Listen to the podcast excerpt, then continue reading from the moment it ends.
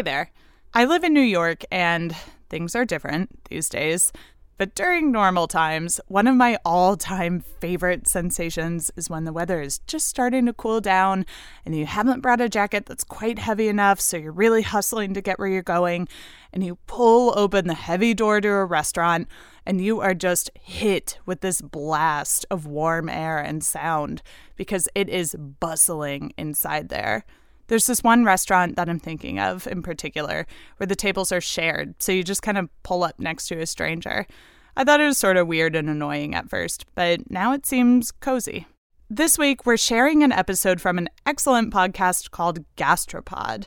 It's a great show. It's all about food through the lens of science and history. Right up my alley. And this episode is about something we have all been missing a lot lately communal eating. It looks at the science and the history of eating together, why it makes us better able to work together, how it makes us human. And it really made me think differently about why I miss dinner parties so much. It's really good stuff, and I think you'll like it. Here's Gastropod. Basically, I just miss gathering with people. I miss cooking for other people. I miss sitting around a dinner table and sharing a meal, and I suspect you do too. So I thought together we can all have a party. You got the invite, right? The big lasagna party? I did. I got the invitation, as did all the readers of the New York Times and everyone who follows Samin on social media, and I quickly put it on my calendar. Make lasagna, join Samin Nosrat and a few thousand of her friends on Instagram Live to eat said lasagna. I mean, what else is on our calendars these days? Which is kind of Samin's point back in the good old days, I used to have dinner with friends all the time at my house, at their houses, at a restaurant. My partner Tim and I would have people over probably twice a week most weeks. And yeah, I also love going out with friends to restaurants. And I have to say, it's one of the things I miss the most these days. I, of course, am Cynthia Graber. And I'm Nicola Twilley. And this is Gastropod, the podcast that looks at food through the lens of science and history. And Samin's huge online Carb Fest got us thinking why do we love group communal meals so much? What is it about? About them that's so special? Is there any science to back up that feeling that eating together brings us closer?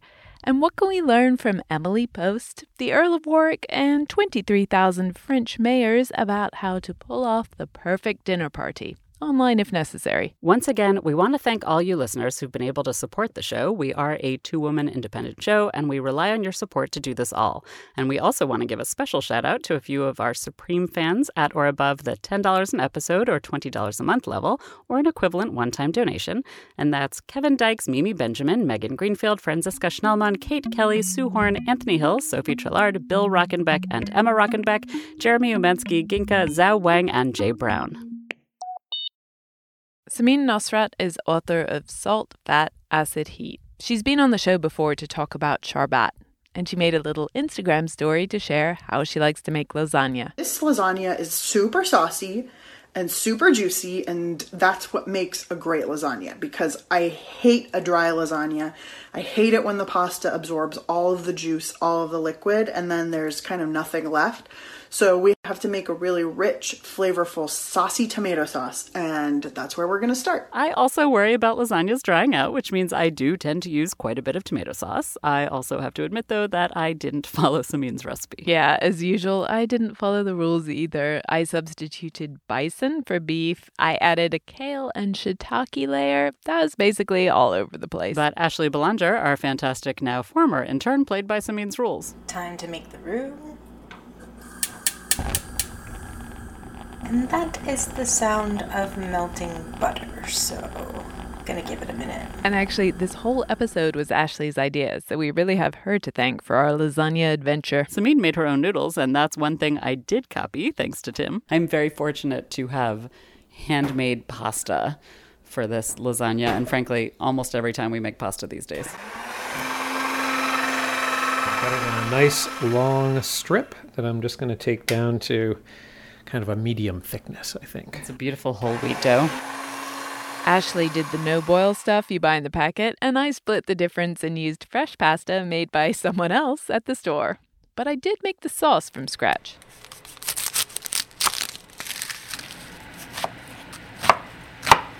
It is definitely not lasagna weather in Los Angeles, but never mind. Put the stove on. As soon as that heats up, I will add the onion.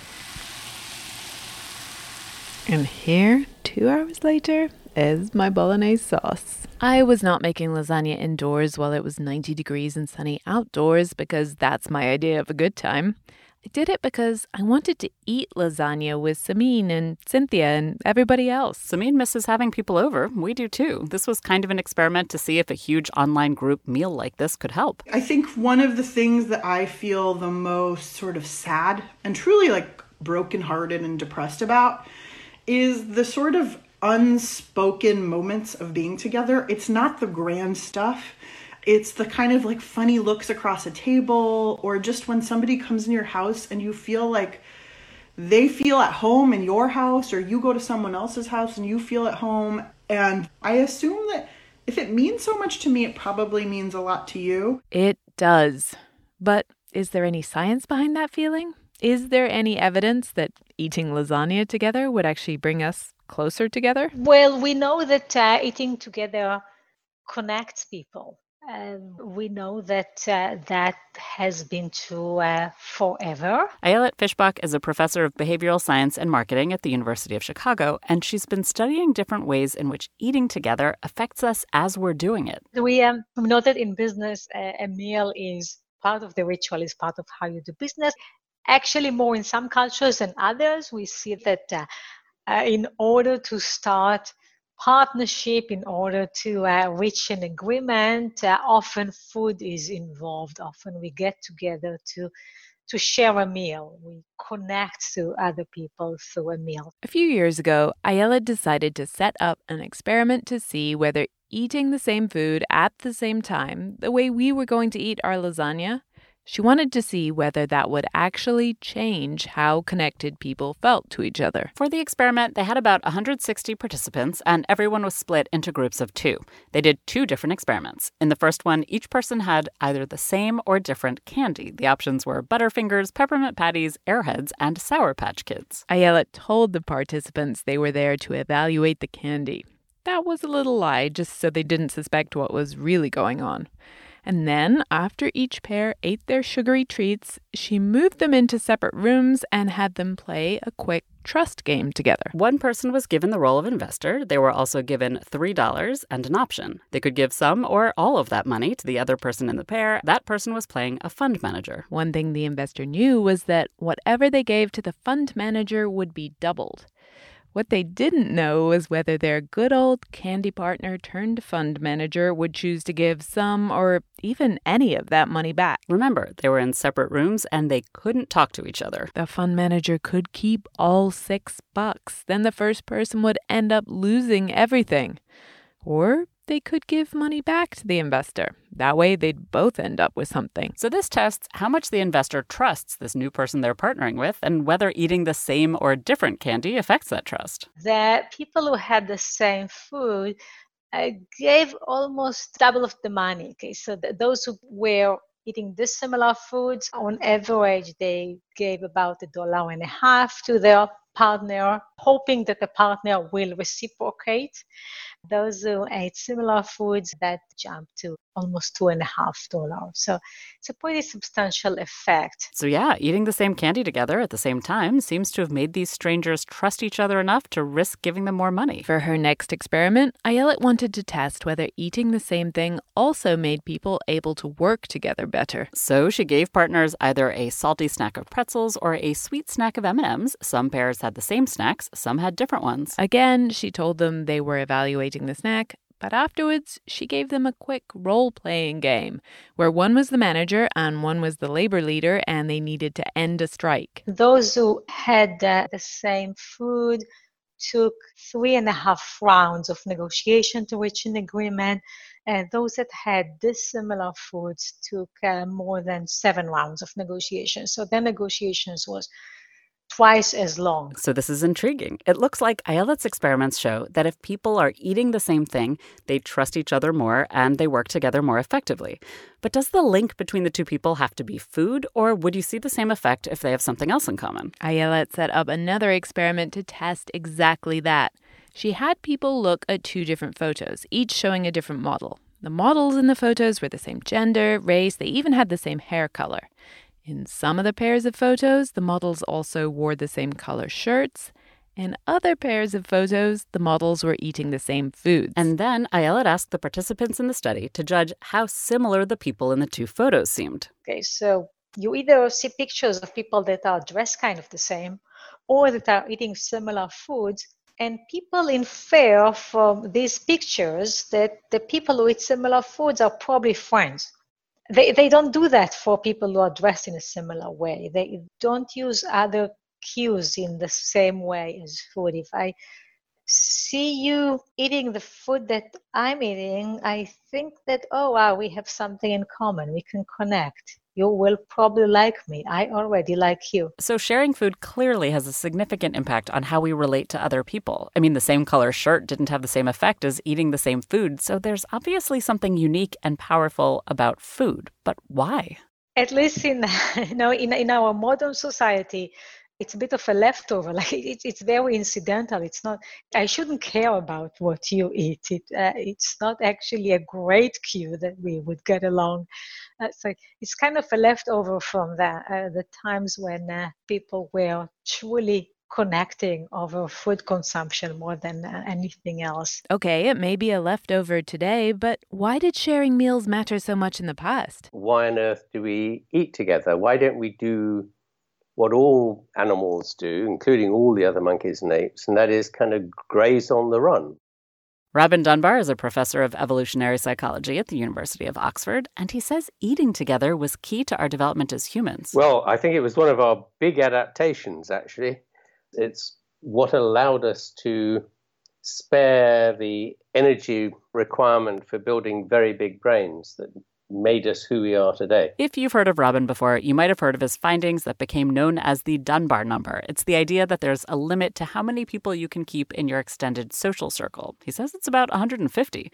These are people you could comfortably go have a drink with. He arrived at that number in part by looking at our closest relatives, primates, and comparing their brain size and their social group size to our brain size and our social group sizes. Robin says this expansion of our social circle, the fact that ours is larger than that of primates, this is a critical step in our evolutionary history, and he says eating together helped make it possible. According to my estimate of this, it probably runs back about 400,000, 500,000 years ago. What m- marks it out is the point in the archaeological record where you suddenly see hearths, in other words, fireplaces, all over the place. Prior to that, they're very, very infrequent. Hearths are important for cooking food, which is, of course, a big deal. When you cook food, you make more of its calories digestible, so you get more energy from the same amount of food. We talked about this before on Gastropod with Richard Wrangham at Harvard. He says that fire and cooking our food really helped make us human. We no longer had to spend most of the hours of the day eating in order to get enough calories, like primates do. But Robin says all those extra calories from cooking are still not enough to explain all of the growth in our brain size. Cooking wasn't actually enough to make us human. Something else was happening. And the one thing that clearly could happen at that point, which couldn't before then, is to extend the working day. Primates eat all day and then they're so exhausted that they fall asleep at night. But early humans weren't as tired, plus, they had learned to control fire, so they had both the means and the energy to sit around for a few hours in the evening. They discovered some extra hours in the day. Now, what to do with it? Now, the problem with the nighttime and fires or firelight is there isn't much you can do, right? So there's no point in just sitting there looking glumly at each other across the fireplace. That's almost certainly, again, the point at which serious use of language for social purposes emerges and allows you then to have bigger groups. So now our ancestors have time to hang out and form these bigger groups. And then language develops and songs and storytelling.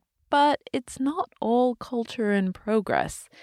I mean, you've seen Big Brother. Living in groups are extremely expensive for all animals. I mean, they're ecologically costly because of competition effects, but they're also socially and physiologically very costly because we keep falling out with each other. You know, Jimmy keeps treading on my toes every time I'm uh, wandering from one bush to the next for no apparent reason. And uh, it, it's, you know, how do we handle those stresses and strains which otherwise would just cause the group to fly apart. Obviously, there are benefits to living in groups. We can keep each other from being eaten by large animals. We can take care of each other when someone falls sick. But yeah, we also fight a lot. So we, and we includes all primates, we've developed an ingenious evolutionary technique for diffusing some of those tensions. It involves drugs specifically our body's own internal version of morphine.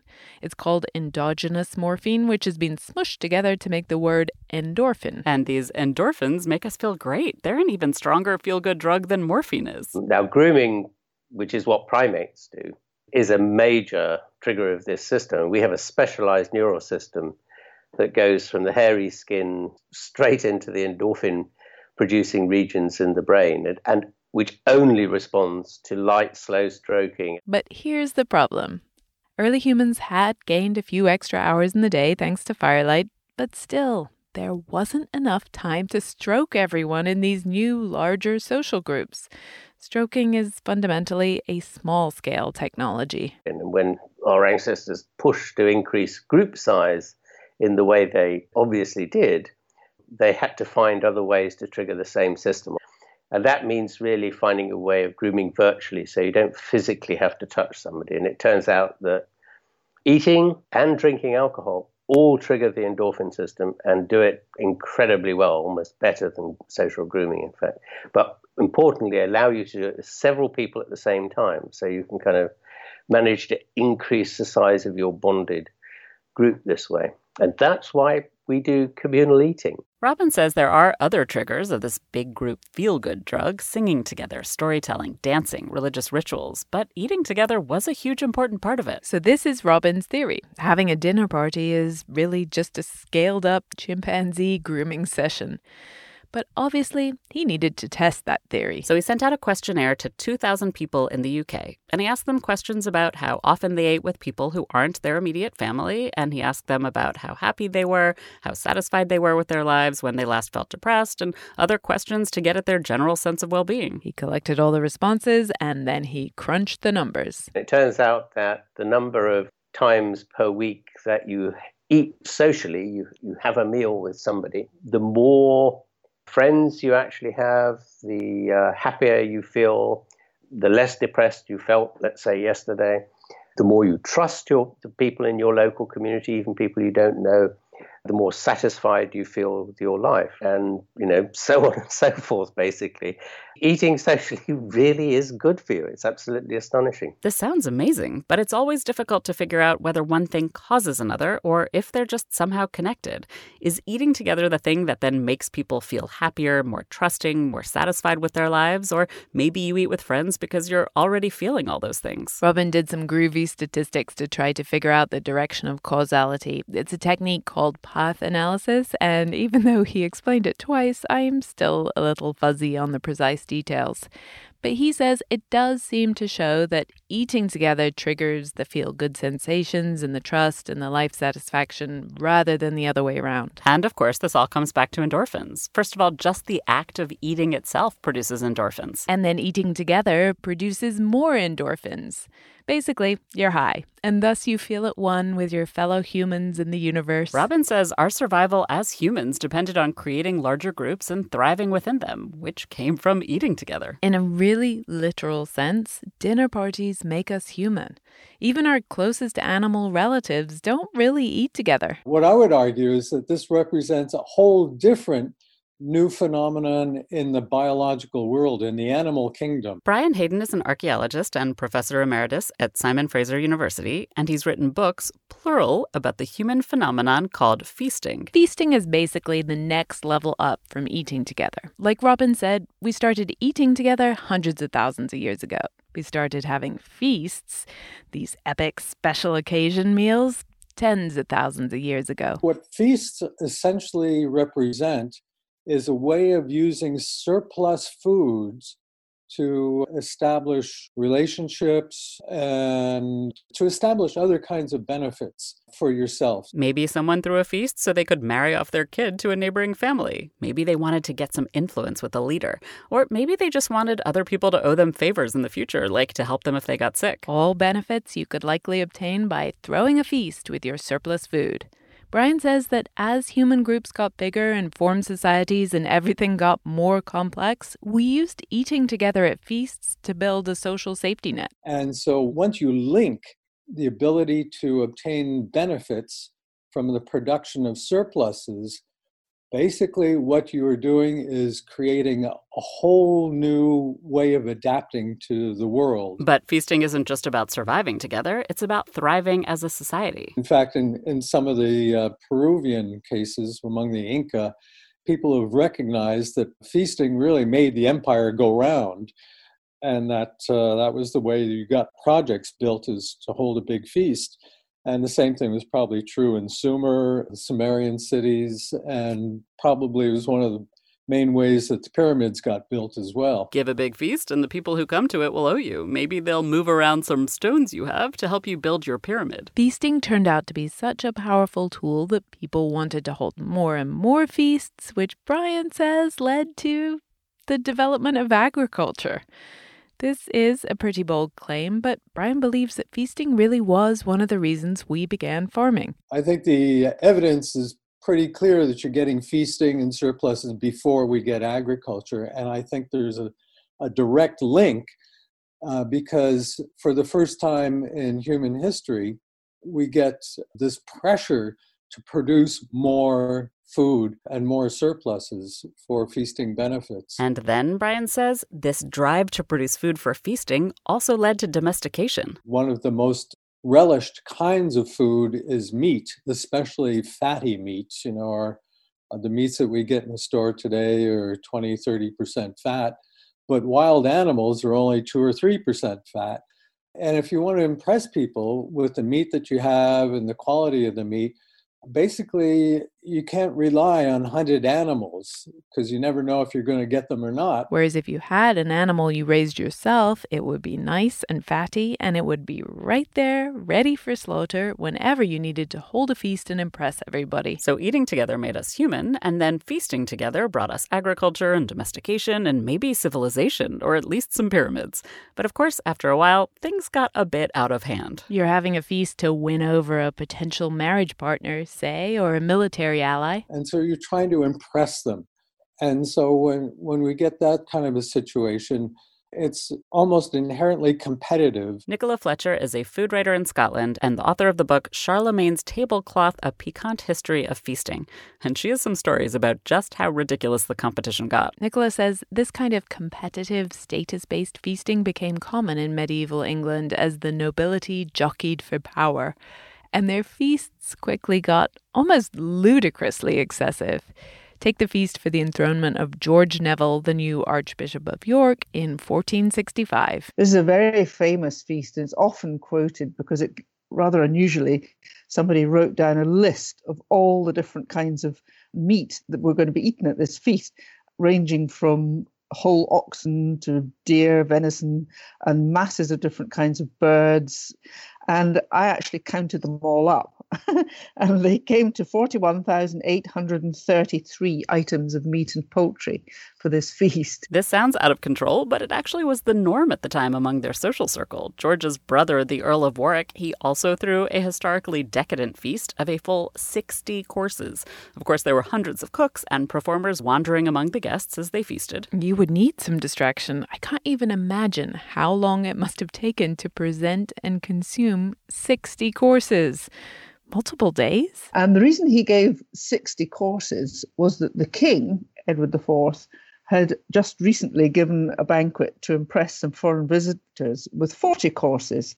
So here's an example of the Earl of Warwick, who was named the kingmaker because he was jostling for a bit of power himself, just telling the king look who's does a better feast here. This one upmanship got so extreme as everyone jockeyed for who could show off their wealth and power the most through these huge feasts. Well, something had to be done about it. And that thing was sumptuary laws, which, in case you're not familiar, are laws restricting luxury or extravagance. Well, they were brought in by various people when these usually feasts where people were trying to impress other people got just a little bit out of hand and and the, the powers that be were beginning to get a little bit anxious that you know the country might be bankrupted by people just throwing away all this food and extravagance and musicians and tapestries and articles of gold and silver. So, as I say, some of the, the powers that be got a little bit anxious that too much was being spent. So, they, they brought various laws in to limit them.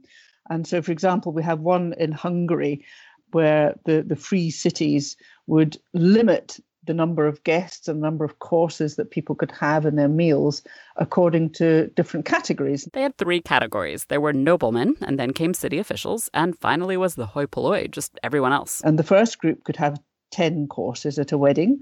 The second one could only have eight, and the third group could only have six. And the last group also, not only could they only have six, but they weren't allowed to have any pate either. Goodness knows why they chose these things. No pate and no layer cake for the plebs. And for every plate or dish you had more than the ones you were allowed, you had to pay a quite substantial fine. And same sort of idea in Florence in the 14th century. They, they would fine people who served anybody more than three courses at a wedding. Though, of course, human nature being what it was, people found all sorts of devious ways to get round this. And they would sort of say, well, we've only got one item of meat, but it just happens to be you know, a peacock stuffed with a swan, stuffed with a pheasant, stuffed with, and you know, they went on like this. And thus was invented the ancestor of the turducken, all to get around sumptuary laws and show off at your dinner party. I don't tend to think about having friends round for dinner in terms of a turducken style extravaganza where I demonstrate my wealth and status. But Alice Julier is a sociologist who has studied the dinner party, and she says historically, that is what's going on. A formal dinner party is a display of wealth, right? And opulence and sustenance and security. In our contemporary world, certainly having enough food and having enough food to put on something, you know, sumptuous and of a certain scale is a sign of, of class. Alice's book is called Eating Together Food, Friendship, and Inequality. And she says that in the 1800s and early 1900s, wealthy Americans put on these elaborate, impressive dinner parties to, you know, impress each other and show off. These people had been born into upper class society and they had servants, and they didn't need to be told which piece of cutlery to use for grapefruit. But by the 1930s, there was a new class of people. The middle class was just being born, and they wanted to copy the behaviors of the upper class and be accepted by them, but they weren't born into it. They had no roadmap. And knowing how to behave at a dinner party was one of the biggest challenges. Alice calls it trial by fork. Fortunately for the middle class, along came Emily Post. Emily was born solidly upper class. She was an heiress and a debutante, and she knew exactly how to instruct her household to prepare and execute the perfect dinner party. But following her own divorce scandal, she decided to share her knowledge with the aspirational middle classes. And people take to it, right? Like she has the status herself, but she doesn't keep it a secret, I guess is the is the wonderful thing. I mean, I was fascinated by Post just because she's so definitive. right? I mean, it's very clear what the rules are, and yet she's writing in a way that's encouraging people to try things. Like with the dinner party where she's like it's really not that hard. You just have to follow this formula you know a certain number of guests and the right size table and and this menu and one menu. There's one menu in the whole book i think and it's very both prescriptive and encouraging at the same time. Her publisher didn't have particularly high hopes for her book. It was called Etiquette. She wrote the entire thing from her bed, and it ended up being more than 600 pages long. Emily filled it with all sorts of useful details, like exactly what thickness paper you should use for visiting cards and how you should fold your dinner napkin. Very fancy foldings are not in good taste, according to Emily, and bread should most definitely not be put in the napkin. Not nowadays, she wrote. Good to know. I wasn't sure where to put my bread. But despite the publisher's lack of confidence, this tome was immediately a hit. It spent a full 18 months on the bestseller list, and it had to be reprinted at least eight times. People loved it, they needed it. Apparently, during the Second World War, Emily Post's Etiquette was the book most often requested by American soldiers which is a fact that I cannot make any sense of. This seems kind of ridiculous, but it demonstrates just how important the dinner party was. It was a status feast, and people were trying to up their status and demonstrate that they could belong to a higher social class. But here's the thing. Yes, medieval feasts and aspirational dinner parties are focused on status, but beneath that, they still do something that eating together always does they build community. That's what eating together was for way back at the dawn of our evolution as humans, and that's what it still does underneath all the pomp and circumstance of feasting. Which leads us to Nichola's story of the world's largest banquet, which delightfully was held outdoors in Paris. This feast was modeled on a smaller but still enormous feast held in 1790 to celebrate the falling of the Bastille and the founding of the new French Republic with its ideals of liberty, equality, and fraternity. And in 1900, they felt that this sort of solidarity was kind of flagging a little bit. So they decided to have another enormous, endless table. They invited all the mayors in France from every city and small village around the country, all 22,695 of them. If you just think about that 22,695 mayors all seated down at the tables on these long, long marquees. And there was so many of them that the waiters had to use bicycles to serve everybody at table because there were seven kilometers of tables there. And the chief supervisor actually used a very early form of a motor car to drive about and supervise everybody. So it does conjure up the most wonderful picture of all these mayors who obviously felt themselves tremendously important being served by people on bicycles. and the French Republic continues to this day, so I guess it worked. Nicola had one more story to tell us, and it was a little heavier, less lighthearted than the others. But this story really got to the heart of what eating together can and does mean. That story is in one of my most favorite chapters in this whole book. Um, and this particular one was recounted by Primo Levi, who was an, an Italian writer who is a Jew, and he was imprisoned in Auschwitz. And as you can imagine, suffered most terrible privations there.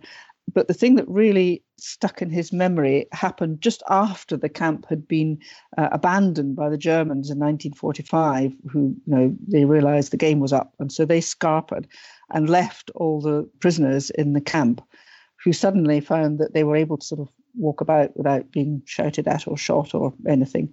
He started to search the buildings with a few friends to see what they could find because they were all starving. And they managed to find some potatoes and a little stove. And they brought this back to their hut. And they finally managed to light the stove. And suddenly, some of the other prisoners sort of emerged to see what they were doing. And they brought their pieces of bread with them.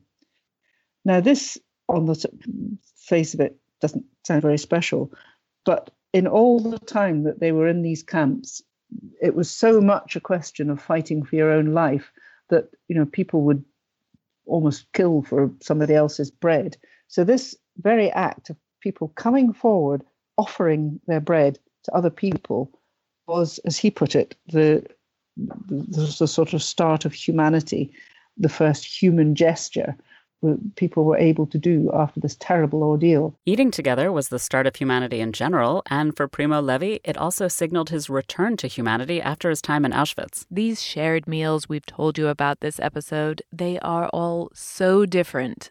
But they all have something in common. They show how powerful it is to eat together, whether you're using it to build an empire, signal your social status, or just connect to your fellow human beings. Now that we've done this episode, now that I understand the science and history of eating together, I get why it feels so big to not be able to share meals with friends right now. Yeah, like I said before, neither of us were using dinner parties to forge a marriage alliance or join a higher social class, but clearly, sharing food with friends is essential. There really is something about inviting people into your home, to your table, that makes them feel part of your expanded family. Right. And those are the kind of meals we're missing today. To me, they seem almost like those first communal meals around the fire, eating and laughing and connecting over food. That's why we miss having people over so much. And that's why we were making lasagna to eat together online to try to recreate the communal meals we can't have right now. So it's back to me, Cynthia, and our former intern Ashley in our three separate kitchens assembling our three separate lasagnas. This is just a bolognese sauce I made earlier, as they say on the TV shows. And I'm good. That's my first layer. Okay, nothing like cooking for a big group dinner that you're going to be eating with two other people. The lasagnas all went into the ovens, and then we all met in front of the computer screen to join Samin. All right. Welcome.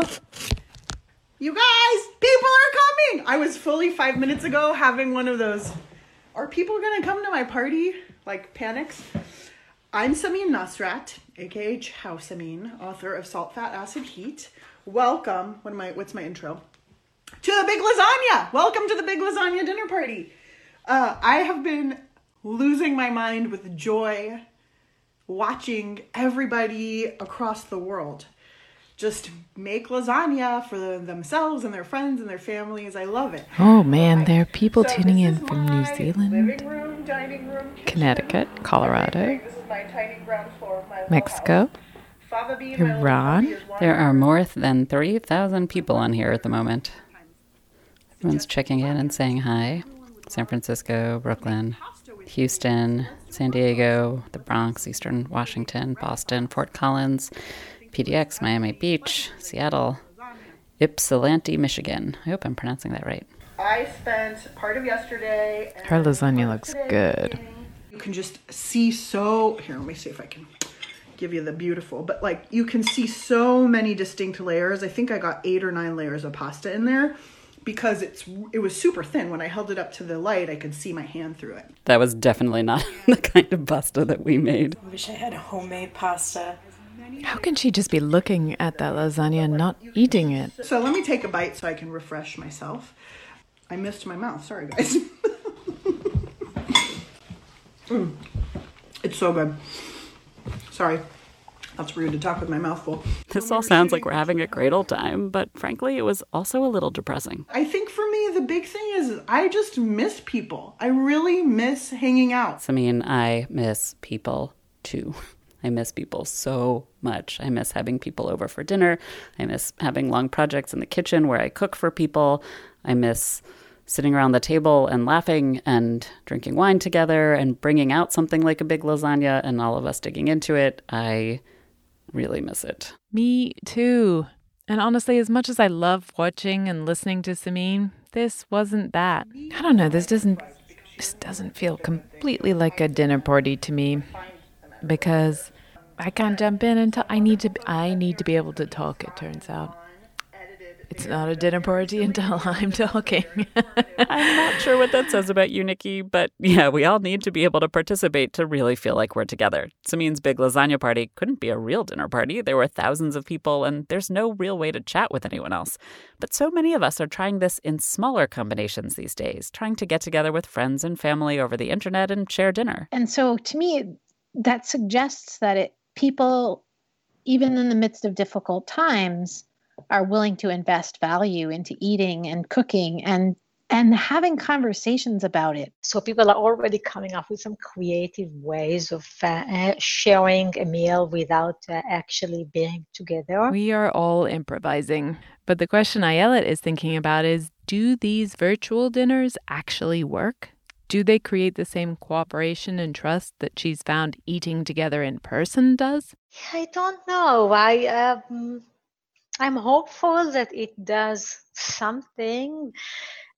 I hesitate to say whether that actually uh, gets people together, and it's definitely something that is uh, on our mind. And we are thinking of testing it. Robin hasn't studied Zoom dinners in particular, but he has studied how video interactions compare to other forms of communication. Skype interactions were just head and shoulders more satisfactory than phone calls, texting, SMSing, emailing, Facebooking, whatever. These were really, by comparison, second rate. And there's what that tells you is there's something about this sense of co-presence of being able to see the smile breaking on somebody's lips while you're telling the jokes not three days later when you can't remember what the joke was anyway that you emailed them but even though robin's research found that seeing someone on a video call is much more satisfying than just hearing them or just reading something they wrote it's still not all that skype and zoom work extremely well uh,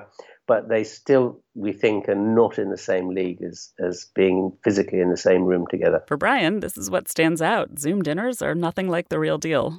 It's a pale, pale reflection of what, what the real thing is. I mean, I guess uh, you know you can try, but it's just not the same. At least not not in my book, anyway. But if it's all we've got, I'm in. It'll do until that glorious day I can have my friends round to dinner again.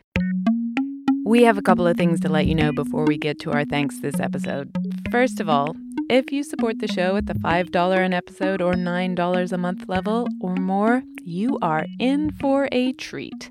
We have so many more stories of communal eating to share, including the origins of the Sikh langar meal and the tricky question of shared plates in post COVID dining. And now, a correction. We feel pretty good about the fact that we rarely have to make corrections to our shows. We do work hard to make sure the facts in the show are correct. That said, we have a pretty funny fact that, frankly, we didn't even think to double check. A number of you listeners who either live in Sweden now or have lived in Sweden wrote in to tell us that the unpleasant sounding Swedish pizza Francisco Migoya described in our episode is not, in fact, a kebab pizza. Apparently, it's what's known in Swedish as an Africana pizza or a Flying Jacob.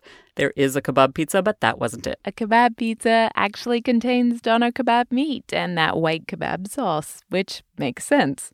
Listeners kindly informed us about another Swedish special called a hangover pizza or a black and white, which includes sirloin, capers, and a type of hollandaise sauce. I actually don't mind the sound of that last one. Thanks this episode to Ayelet Fishbach, Robin Dunbar, Brian Hayden, Alice Julier, and Nichola Fletcher. We have links to their books and research on our website, gastropod.com. Thanks also to Samin Nosrat for hosting a lasagna party, and to our former intern, Ashley Belanger, for suggesting we do an episode on communal eating. Next week, we're back with our final episode of the season. We're declaring victory, at least in the garden.